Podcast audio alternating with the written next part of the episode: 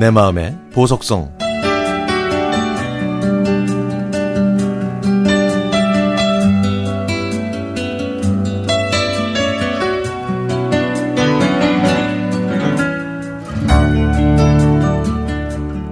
재택근무를 한 지도 어느덧 한 달. 월급이 반토막 나는 바람에 아내의 눈치가 보이네요. 고기 반찬이 없으면 밥을 안 먹는 걸 아는 아내가 제가 집에서 일하면서부터 고기 반찬을 빼버렸습니다. 그래서 아내한테 투덜거렸더니 아내는 생선 먹고 나물 먹고 계란 먹으면서 일하라고 하더라고요. 이 말에 고개를 푹 숙이고 밥을 먹고 있는데 아내가 또 한 번 비수를 꽂았습니다. 월급이 반으로 줄었으니까 한 달 용돈을 40만 원에서 10만 원으로 삭감한다고요. 그러면서 월급이 온전하게 나올 때까지 10만 원으로 잘 버티라고 했습니다. 저는 그 용돈을 모아서 자전거를 사려고 했거든요. 아, 근데 그 계획이 모두 미뤄지게 됐습니다. 저는 적어도 20만 원 정도는 받아야 된다고 생각했거든요. 그래서 아내의 마음을 돌려놓기 위해서 여러 가지 노력을 했습니다. 제 유일한 탈출구이자 낙인 게임도 끊고 아내와 대화하는 시간을 가졌죠. 아내가 소파에 앉아서 텔레비전을 보고 있으면 옆에 가서 머리부터 발끝까지 시원하게 마사지를 해주었고 식탁에 앉아 있으면 냈다 가서 커피를 타줬습니다.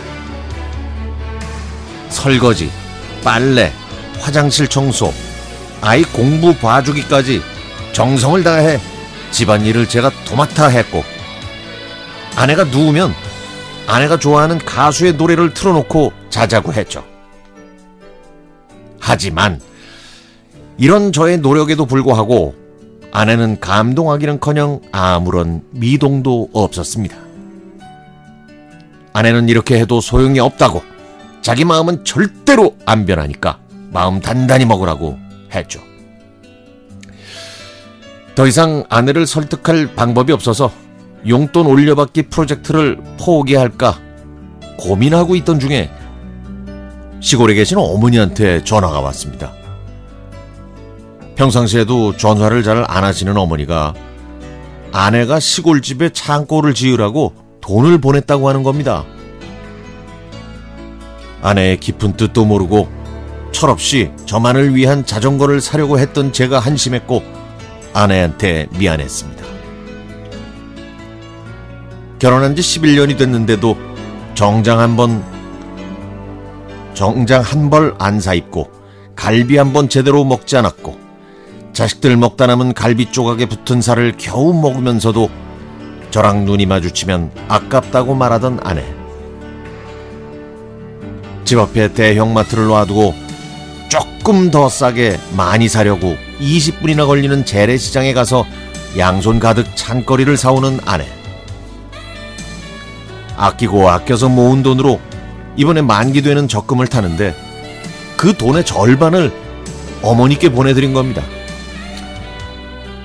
자기 것 하나 사지 않고 무조건 제 것 먼저, 아이들 것 먼저 사는 아내가 제 용돈을 줄이려고 했을 때 자기 마음도 편하지 않았겠다는 생각이 들었습니다. 그래서 남편은 아내한테는 아들 같은 존재인가 봐요.